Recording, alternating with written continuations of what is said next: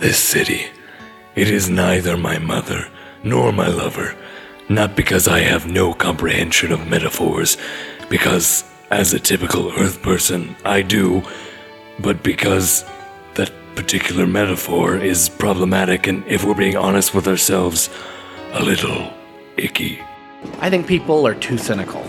Oh, it's not your head I'll be whacking. Boss was very specific. This is a strictly knees and genitals job. My genitals. Heed my warning, boy. The journey of a thousand steps begins with one step, which unfortunately escalates into the remaining 999 steps. It is inevitable, like prostate cancer. What? Sir, I am a politician, but I take offense to that gross mischaracterization. We're not bloodsuckers or Draculas, as you have it. I resent your cynicism. I do my best to serve the people of this fair town, and I'm quite progressive on social issues, if you must know. Well, you know that old saying the ones you think are the nice ones are the ones who end up not being the nice ones. You've been working with me for quite a while now, and you clearly have an instinct for this sort of work. But the words get bored if you don't make them jump a little. All right, assorted rodentia. Have you any last words? what am I saying? You're mice. Your last words would just be something tiresome like squeak, squeak. Honestly, what's the point of destroying someone if they can't grant you the courtesy of one final witticism? Sorry, grandmother, but I have a wager at the Boys' Academy that the principles of falconry can be applied to the common flamingo. Joseph, are you ashamed of us? What? Ashamed?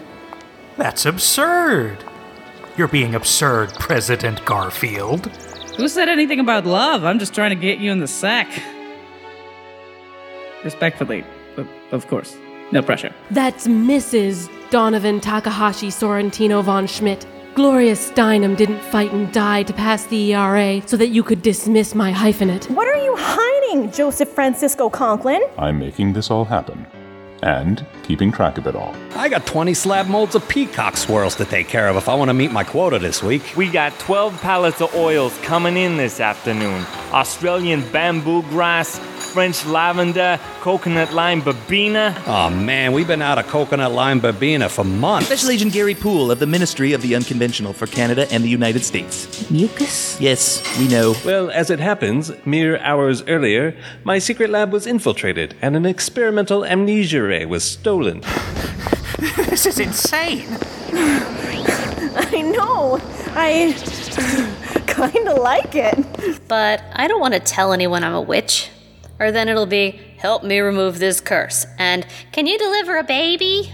I mean, yeah, if you hand me a baby and give me an address. You need to remember the key word, everyone burn! You're not losing calories, you're burning them, consuming them in a cleansing flame of intensive exercise, literally searing away tiny parts of your own body. Where are you from?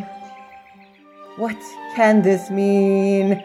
You came with some gum and inspired my dreams. This thing's amazing, who would ever discard something so brilliant as a garbage pail card?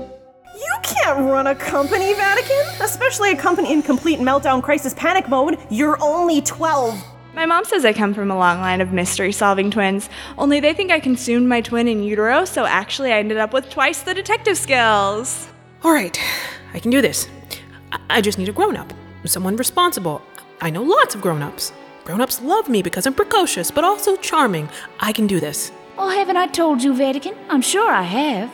I'm an evil genius, you see.